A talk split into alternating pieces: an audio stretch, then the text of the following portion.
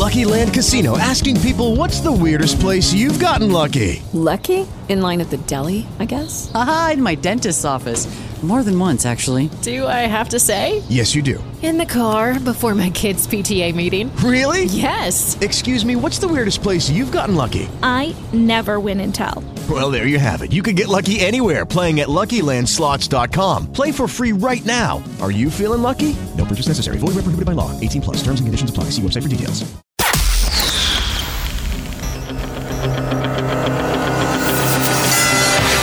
Ladies and gentlemen, in this corner, from the University of Colorado, thirty years in the ring, fighting for truth, justice, and the American way, Dan Kaplan. Oh, and I am so glad to be back.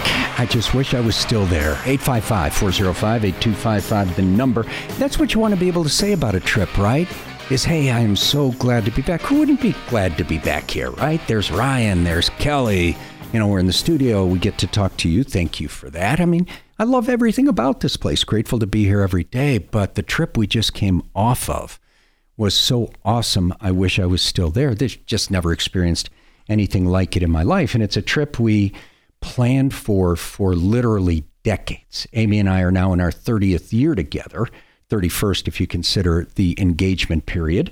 And uh, we'll have our thirtieth wedding anniversary in about eleven months. But we've been planning this trip with the kids for decades and finally went. We went to Africa, and we've, we've taken three big trips, and we've tried to take these trips to places that that would have some connection to our faith, some some spiritual value, something beyond just the fun of the trip. And they've all been fun, right? But the three have been to Saint Peter's in Rome, and uh, and then we went to the Holy See, we went to Jerusalem. And then this one was to Africa. We went to the Serengeti. And and I've got to tell you, it was um, a very powerful spiritual experience in and of itself, because uh, I've never been to Africa before, but the Serengeti, just these vast, vast plains, totally undeveloped in uh, Tanzania. And uh, it is, as, as we talked about during the trip, this is what it looked like at creation. And and so that that's the end of the speech, fine. But just to say that to be out there in the middle of this incredible beauty that went on as far as the eye could see, even when you're up in one of those little planes, they fly around the bush, which is an adventure in and of itself. Uh, as far as the eye can see, you won't see any development of any kind, because it's, it's this enormous national park kept in its original state. So, Ryan, even if there had not been a single critter, not one single beast of any kind, it would have been worth the trip just to see that kind of beauty as it has existed since the beginning of time. Because, you know, the, the old saying, the beauty of the creator is seen in the beauty of creation. It's just overwhelming to see it all completely undeveloped, and literally just the wild animals out there. And sometimes we saw literally thousands at a time together. I was, was going to say, you saw plenty of those critters, right? Oh, man. But I mean, we would see, like at one time, we saw probably two or three hundred zebra combined with two or three hundred something else. And I mean, the whole thing, it was just so, it was, uh, yeah, it was really a profound journey. So thank you to you and to Christy Burton Brown and John Caldera and Kelly and everybody who did such a great job on the show that I was truly shocked when my key card didn't work. I'd actually made plans between four and six today, assuming my key card would have been turned off. But uh, thanks for doing that great job. You're welcome, Dan, and we're glad to have you back. And yeah. uh, you only missed everything, by the right, way. Right, right. We're sitting in the airport when these Supreme Court decisions come down. Right, right. And, but I do have to say about that, the airport thing, j- just think about this, okay? We are in a remote part of Africa where, where the air travel, these little planes, I mean, we're landing on dirt strips and you're trying to steer around critters on the runway. Like th- th- this one landing we had in the Serengeti, there must have been two hundred gazelles, uh, you know, j- just crossing the runway just after we touched down. They have no control over any of that. Wow. But every single flight in Africa ran on time. And, and we had a total of fourteen flights in this very long journey. And every U S flight except one was screwed up. I mean, like we lost three or four days of the trip because we're taxiing onto the runway at D I A when they cancel the flight because the pilots run out of hours. And that triggered days of canceled and missed flights and everything. So the U S side of the system just screwed. Lots of good people. We ran into lots of good people in the U S airline system, but the system itself totally screwed. Every single foreign flight on time, ideal clockwork, even these little flights in the bush. So what you're saying is, even though you feel Joe Biden will not be the nominee for president, neither will Pete Buttigieg. Well, what, what I'm saying is, look at what's happening in America. You know, where the Democrats are in power so much of the time, the people who are put in these high positions are put there because of boxes they check rather than competence. I'm pretty darn sure that in Africa, when they were deciding how to run air travel out in the bush, that the priority was, hey, do you know something about planes? Can you get this thing up in the air on time, get it down? I mean, that this Buttigieg thing, the whole Biden administration, it's just box checking at the expense of competence. And then you have American air travelers paying the price day in and day out. And, and you know, you have all these people. And again, I'm like, we flew Delta and, and the Delta people who were there at the airport, wonderful people, could not say better things about them. They're not responsible for the system. But you've got all these F A A understaffings and everything else that can all be traced right back to Buttigieg and Biden. And so things aren't running the way they should. And I'm not saying the U S airlines are perfect. Obviously, there's room for improvement. I'm just saying we saw so many people crying at the airport, so many people upset, uh, that there are a lot of real life consequences for this political correctness, you know, and this box checking and identity politics you get from the Biden administration, all the opposite Of, of what Doctor King preached. I have a dream. My four little children will one day live in a nation where they will not be judged by the color of their skin, but by the content of their character. I have a dream. Yeah, judged by content of character, competence, not what gender somebody wants to sleep with, or or not, you know, what what's some, the color of somebody's skin is. So what the Biden administration, the whole left is doing is the opposite of what Doctor King preached, which leads me into a couple of things we're going to talk about today. First of all, first of all, I could not have been more wrong about this, uh, about Mike Johnston, you know, who was sworn in today as Denver mayor. And, and Mike gave this speech. It was today at the swearing in that was brilliant. In one sense, it was ten minutes, which is very, very wise, very J F K-esque, when his inaugural address was very short and very powerful and profound. So smart on that. Substance blew my mind. And, and we're going to get to that in one second. Before I do that, I do want to promo, though. Uh, Dave Williams at four thirty-six, G O P chair, will be with us to talk about this big vote that the G O P Central Committee is taking in early August on whether the, the primary is, whether there's going to be a primary in which independents, unaffiliateds, to be technically correct, can participate, or whether there's going to be, uh, you know, a system where, you know, the candidates are all, the primaries are decided at the G O P convention, you know, by those elected delegates. So Dave will join us at four thirty-six, and then Dick Wadhams, who has a, a very uh, powerful piece on this today. You can find it in Colorado Politics. Dick will join us at five oh six. He's very opposed to this move that Dave Williams is pursuing. So we'll have both gentlemen back to back. Uh, it should be absolutely red hot and fascinating.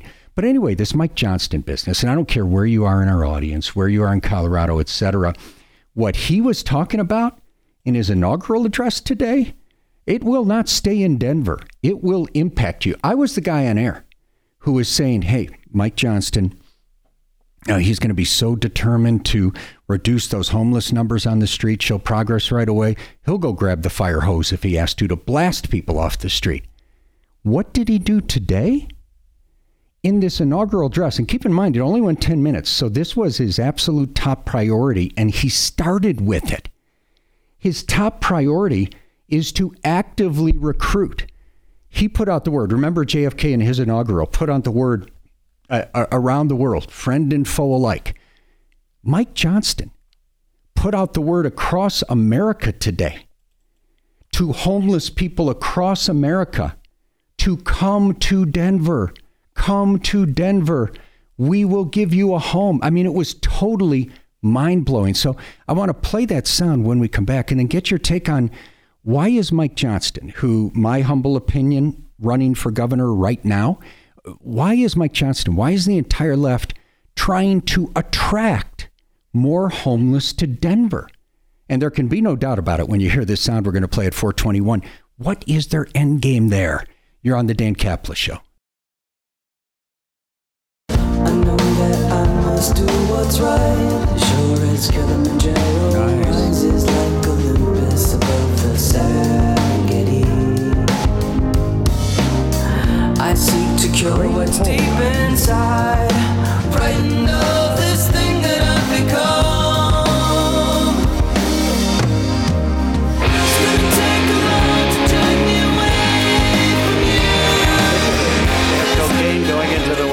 They've got more cameras than any building probably in the world. It's opposite the Situation Room. I said it the other day, first time, you know, Situation Room, know it very well. Probably the most important room anywhere in the world. That's where war is decided, where nuclear is decided, where everything is decided. They say, oh, gee, we didn't have any cameras. Like hell, they didn't. Wow. Yeah, cl- closing that investigation into the coke found in the West Wing, the area of the West Wing.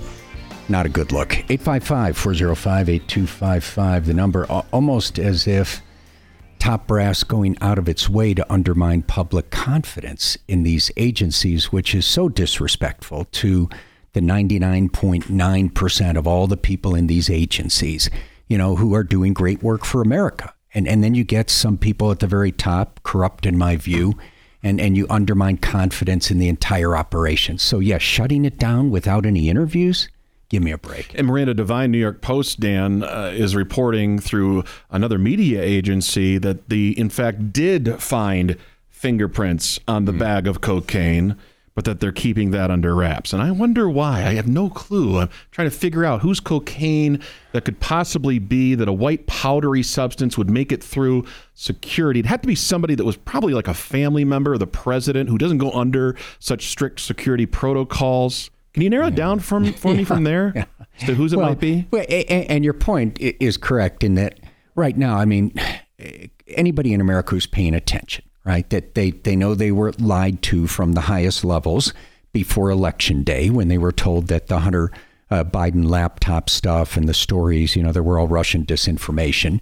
And and they see how Hunter Biden skates, and now they see this, and whether it's his or not, right? It it just undermines that confidence. And as a son of a thirty-year cop, I just see, hate to see that happen. And, and I hate to see the corruption. And it is corrupt when you cover up Joe Biden's corruption, you cover up Hunter Biden's corruption, et cetera, that that, that does transform you into kind of third world country status at that point. Uh, but hey, let me get back to this Mike Johnston thing for a second. And then Dave Williams, G O P chair at four thirty-six. You won't want to miss this. He'll be back to back separate, but back to back with Dick Wadhams on this issue of whether uh, the G O P should do what Dave wants and not have unaffiliateds participate in selecting the G O P nominees. Uh, Dave wants to do it, as I understand it, you know, through the convention, and, and Dick wants to do it publicly, everybody voting, Republicans voting, unaffiliateds voting. So Uh, we will have that kind of back-to-back debate. Dick has a, a very powerful piece on that published today. I think you can find it on Colorado Politics. So getting back to the inauguration today of the mayor of Denver, Mike Johnston, and again, no matter where you are in, in the state, this matters to you because of what he did today. And, and because of first, right? Whatever happens in Denver doesn't stay in Denver, particularly if it's bad. Uh, but this today was particularly bad and blew my mind because I thought he'd go the opposite way.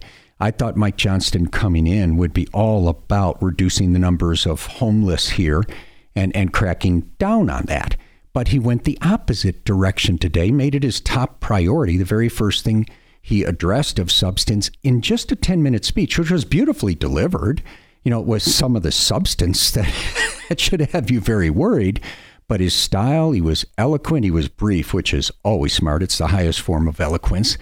Uh, but this, oh my goodness. So here is what Mike Johnston led with when he got to substance. And and listen to the promise he makes to the homeless. Hey, we will we will get you a home. Now, Denver is ready for a new dream.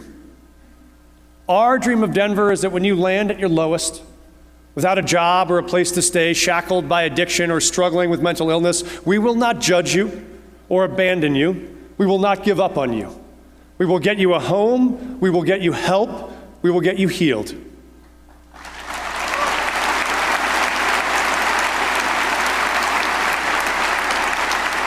Think about this. He just said to homeless all over the nation, we will get you a home. And you can bet in this inaugural address by a very smart guy, very ambitious guy, and I say that in a positive sense. I don't think ambition is negative. It's just a matter of what you do to get where you want to go, whether it's positive or negative. As I've said on this show repeatedly, clearly he wants to be governor. Clearly he's running for governor right now. Uh, the very first part of his ten-minute speech today really had nothing to do with being, I guess, arguably it could have something to do with being mayor of Denver, but it didn't even mention that. This was uh, this was an address that a governor, a gubernatorial candidate, a president or a presidential candidate would give for the first half. Then on substance, he leads with this. He leads with this. We will get you a home, quote unquote. We will get you a home. Those words were very carefully chosen. He could have easily said, hey, we'll make sure you have temporary housing while you're going through rehab, or, or we'll make sure that you're not out on the street, you know, while you're uh, being treated. But he chose very, very carefully, and, and whoever is in his inner circle chose that language, we will get you a home. Now, Ryan, I, you know, I always hate to get caught up in these words, communism, socialism, whatever, because then you can get distracted and derailed by all that. But but this whole promise from the government to homeless around America that that if if you are down on your luck, we will get you a home. That that sounds like some kind of ism. Well, it sounds permanent, whereas this help should be temporary. And this is where I think is one of the largest areas of disagreement between the left and the right going. What he implies there is there will be a permanent dependence on government. We're going to get you a home. You'll be beholden to us. What I see when we talk about a hand up versus a hand out is we're going to give you the power to empower yourself. We're going to get you an education. We're going to get you a job. We're going to get you out of here. We're going to get you off of drugs. Oh, yeah. And listen, even if he had chosen to say temporary, even if he had chosen to say, hey, you know, you're down on your luck, this or that. Hey, we'll get you some temporary housing here. That's still an open invitation to people around America. And even if it was just in Colorado, even if he tried to say, oh, no, this was just limited to Colorado people, it would still be as bad because government shouldn't be putting that word out there right, right. To, to the homeless that, hey, come to Denver. And, and I'm quoting here. We will get you a home. I don't like that at all. But huh. Again, that's what makes him, again, a member of the left, and we're not. Oh. But yeah, how would you strike that balance, though, of showing compassion for the homeless? Because, you know, you and I, oh, yeah. Yeah. we've talked about this many times. You've dealt with your brother who was homeless for a time, showing that compassion, but not overpromising and, and putting out a green light, that's like you easy. said, for that, others to come that here. That is absolutely easy, right? Because in my brother's case, he became mentally ill. And and we were trying to find him all over the country, finally found him in a homeless shelter and then got him into a great hospital and housing and everything else. But but that's easy. I mean, we're all children of God, right? And and if somebody ends up in Denver, Colorado, and, and they are homeless, they are literally out on the streets, we have this this obligation, this moral obligation, but it's also the right thing for society uh, to get them some temporary shelter while they are offered what they need to try to get through that period. And that that. you know, is going to depend on the particular need. But, but at the same time, you have to enforce your laws. So if people refuse that help or after that help decide to go back and, you know, go back to that way of life, we, we can't just let them be out on our streets. We have to enforce the laws. And then we have some type of, of confinement, some place you can put them when you have to enforce the law against them, which is also geared to treatment. But the last thing you do is go out and try to recruit more. Why is Mike Johnston, first day on the job, trying to recruit more homeless to Denver? Love your thoughts on that. Dave Williams, G O P chair, next on the Dan Kaplan Show. Hello, it is Ryan, and we could all use an extra bright spot in our day, couldn't we? Just to make up for things like sitting in traffic, doing the dishes, counting your steps, you know, all the mundane stuff. That is why I'm such a big fan of Chumba Casino. Chumba Casino has all your favorite social casino-style games that you can play for free anytime, anywhere with daily bonuses. That should brighten your day a little. Actually, a lot. So sign up now at chumba casino dot com. That's chumba casino dot com. No purchase necessary. V G W Group. Void where prohibited by law. See terms and conditions. eighteen plus.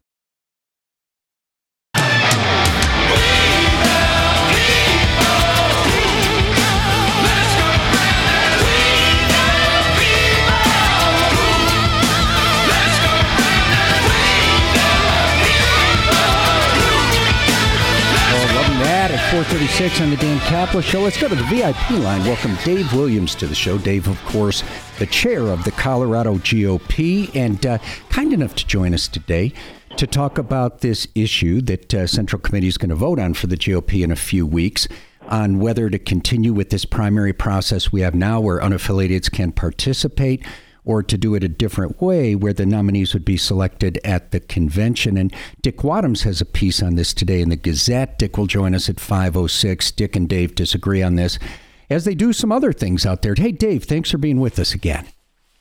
You bet, Dan. Thanks for having me. Hey, uh, tell everybody, if you would, uh, what it is that's being considered here and, and what you want to see happen, and we'll take it from there. Sure, you bet. I mean, ultimately, uh, the Central Committee of the Republican Party is going to have to decide if we want to continue having the open primary uh, that everyone has been uh, going through for the past several cycles, or if we essentially want to opt out of the open primary. And the Central Committee is going to vote on um, on that very thing in a, in a few weeks. And the main way to look at it is, essentially, if uh, if we were to opt out, we would choose our nominees through an assembly, a caucus and assembly process, and uh, voters would have the ability to uh, join into that process if they wanted to have a more direct say on who our nominees eventually become. Yeah, and I'm sure you're aware of, of you know, in this example, Dick Wadhams' criticism of that. So regardless of, of where the concern comes from, let me lay out a few of those concerns that, that I'm sure you've heard a lot about so far. One is that in that process, uh, for starters, you're excluding an awful lot of G O P, registered G O P, from, you know, that the true direct involvement of being able to cast a vote for who they want the nominee to be, because as a practical matter, how many are going to have the time or ability, or even if they have that, be successful in making it all the way to delegate status? So what's your response to that concern? Well, my response to that is, we have a Republican form of government, and while Dick Wadhams and others might not like the fact that the Constitution allow, allows for a Republican form of government where one hundred you know, legislators, for example, are representing eight million people, in that same fashion, the caucus and assembly allows people of all stripes in the Republican Party to go and become precinct leaders and delegates, and those people then go on to represent their communities and make the decision. Just because you may not be able to participate on caucus night doesn't mean that you can't have your neighbor put your name into contention. You know, the beauty of the caucus is that everyone can participate, and it's in line with our Republican, you know, platform and our form of government as outlined by our Constitution.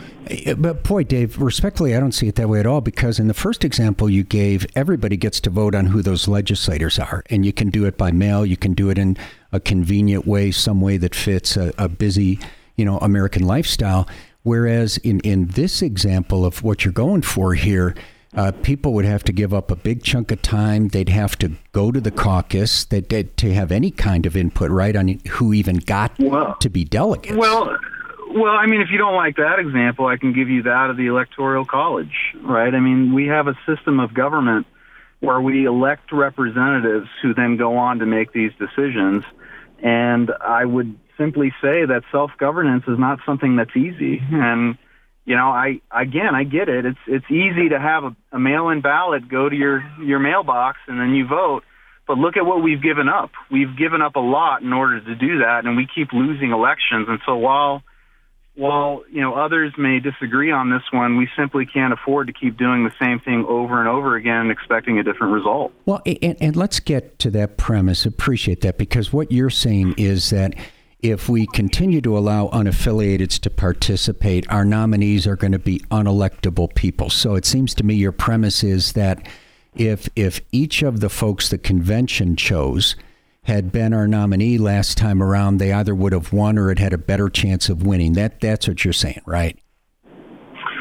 Um, no, I'm not necessarily making that argument. I know it's an argument that Dick would like for me to get in, into because he didn't support Ron Hanks, nor did he support pretty much anyone that came out of that convention. Instead, what I'm suggesting is a freedom of association argument where the Republican Party should be able to choose its own nominees and not be hindered by um, any other person that's not a part of our party, whether you're a Democrat or an unaffiliated voter. But the the benefit of it is that Democrats won't be spending millions of dollars in our primary, which they have done. They did it last cycle, which was is ironic, but they did it last cycle, and they've done it in prior cycles as well. And I don't I don't understand for the life of me why anyone would want to allow unaffiliated voters or Democrats having a say in choosing who our standard bearers are. Well, we had a very... May I address that briefly, Dave? And, and that is, but the Democrats spent the money to try to elect as our nominee uh, people who the convention favored as the nominee. I mean, the Democrats spent millions and millions to try to have Ron Hanks be our nominee. It It doesn't matter. The principle is still very sound here, Dan. I think you could see that. They spent millions of dollars in our open primaries, and that's a fact. Uh, at the end of the day, you know, these people, you know, the Democrats, they don't care who eventually our nominee is. They're going to spend whatever they can spend and do whatever they're going to do with their friends in the media to disrupt who our nominees are. At the end of the day, we need to ask ourselves, regardless of what the media thinks, regardless of what the Democrats think, do we want to support a nominee who is going to be faithful to our to our platform? We had Joe O'Day, who said he would codify Roe versus Wade. That is not in keeping with our, our platform, and if that's the kind of candidate Dick Wadhams wants to put forward, then we're going to continue to lose, because we have been losing for the past several cycles with this system. Well, but but O'Day, the O'Day example is really an aberration, right? Because we just we haven't had a nominee that I can recall who had that terrible position. I, I told Joe on air I couldn't vote for him because of that. Uh, but, but for example, um, you know, the Democrats also spent money to try to have Greg Lopez be our nominee for governor. So you're thinking that Greg Lopez would have had a better chance to win than Heidi? No, not not necessarily. I mean, there's too many variables to say one thing. And this is why I think Dick Wadhams gets it wrong all the time.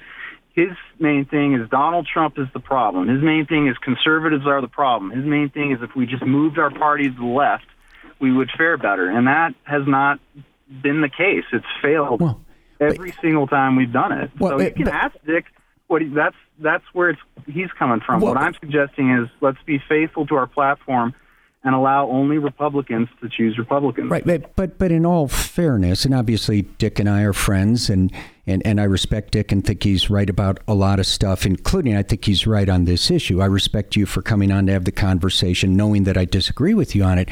But in all fairness, Dick has never said conservatives are the problem. Dick has worked his ass off to elect more conservatives to high office in Colorado than any of us or anybody else in the state. So I think that's very unfair to Dick. You are absolutely correct that Dick has said that, that Donald Trump right now is a problem for all G O P candidates. You're absolutely correct about that. But but just getting back to the process here, Dave, and Dave Williams, kind enough to be with us, the G O P chair, getting back to the process here, in the end, it means in order to keep out the unaffiliateds from voting, you have to keep out the G O P uh, registered voters from voting directly. It, it, Aren't you afraid that that's going to alienate a lot of G O P voters, let alone unaffiliateds? Well, that's not necessarily the option we'll go down. There is uh, another option to allow uh, voters who are unable to participate in the caucus to allow them an, at another opportunity to vote in person after an I D and registration check has taken place throughout the state. Um, You know, that is uh, something that the uh, party is working on. We'll present it to the Central Committee.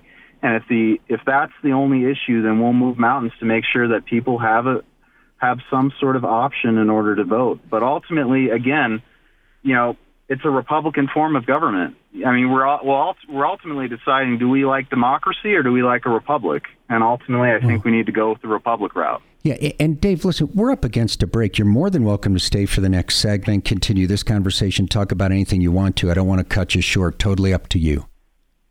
No, no, that's okay. I, I do have to run here, but I always appreciate it, Dan, and let me know if there are any other opportunities to talk about this. Well, happy to do so. And I got to tell you, I really appreciate your accessibility because, you know, we made the call, you came on. I, I think that's very stand-up. Appreciate that greatly. Thank you. You bet. Take care. That is uh, Dave Williams, G O P Party Chair. And uh, Dick Wadhams, former party chair, will join us at five oh six with the other side of this argument. What do you think about all this? You're on the Dan Kaplan Show.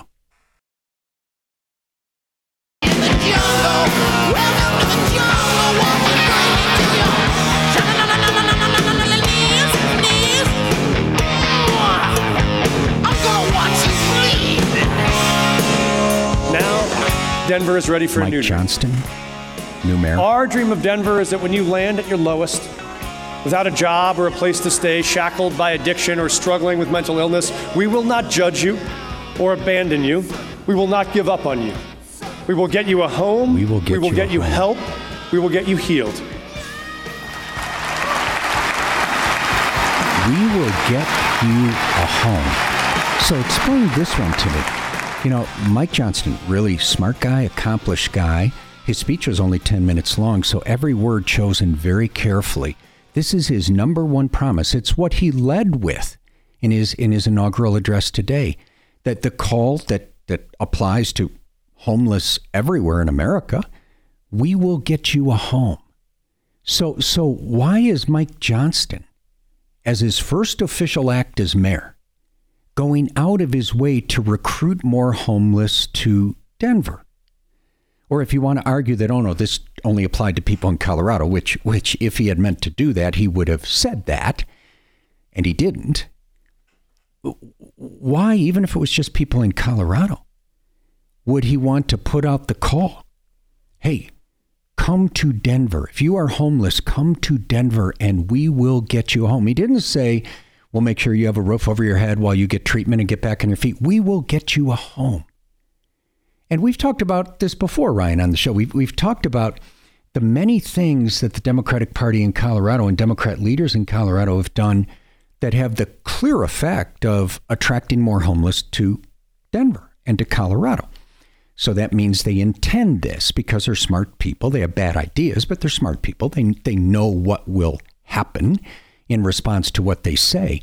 So why does Mike Johnston want to attract more homeless people to Denver? I'd love your thoughts on that. eight five five, four oh five, eight two five five. I have some of my own thoughts on that. Uh, or text Dan five seven seven three nine. So you don't think that was just a, an extremely naive oversight, that he thought he meant just the homeless in Denver, didn't realize that it would be a beacon of light, like, hey, homeless people from all over America, come here, we'll give you a home? Oh, uh, well... First of all, even if it was, quote, just homeless in Colorado, uh, uh, you know, I mean, he's he's saying in, in Denver, we will get you a home. If if you end up homeless, we will get you a home. But there's no reason to think that message would be limited to the listening audience in Colorado, right? Just like when you legalize marijuana, you know, you are going to be attracting more homeless to Colorado. You know that you are going to be creating more homeless. So every word had to be very carefully chosen, right? This is a guy with great ambition. I think he's running for governor right now. By the way, he's been stiffing us uh, repeatedly, right? Is uh, let's extend another invitation. I'd love to get him on the show now and ask him about this. And Mike and I have gotten along great over the years. He's been on air many times with me. I enjoy him. I like him. Uh, but... Hey, listen, you know, I don't I don't know if the reason he's not coming on is because I'm stating the obvious on air. This is a guy who's running for governor, and maybe he doesn't want to answer those questions because he knows that, that I'm going to ask the important questions, including when he denies he's running for governor. Well, will you promise people right now that you're not going to run for governor, that, that you're going to continue in office and not seek the office of governor? He he doesn't want to have to answer that question because I think clearly he is running for governor. And there's nothing wrong with that. It's not illegal. It's not a bad thing to be ambitious, but let's just be honest about what's going on here. I don't think you had multiple billionaire backers because they care who the mayor of Denver is. I think they care who the governor is, and they care who the senators are, and they care about who may show up on the national scene later. And they look at Mike Johnston and they see one of those guys. But uh, let's keep trying to get him on the show. I'd, I'd love to have him explain this one. Why is your first official act as mayor, the very first thing of substance you say, to effectively invite the homeless from across America to come to Denver with the promise that, quote, we will get you a home? Who says that? And by the way, it's a promise he cannot deliver on. He cannot deliver on it. That's a bigger point right there. Yeah, he cannot deliver on it. Let me play this whole thing. Everything in here is a lie. Everything in here is a promise he cannot deliver on. Now, you've got great people out there who are, are giving up a, their lives and their fortunes and everything else to serve the homeless, such as the folks through Catholic Charities and Samaritan House and others. They'll do everything in their power to make it happen. And, and they help some individuals greatly. But Mike Johnston, mayor, city council, this is a lie. They can't deliver on this. Now, Denver is ready for a new dream.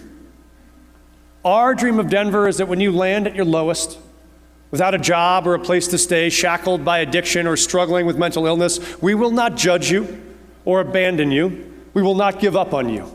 We will get you a home. We will get you help. We will get you healed.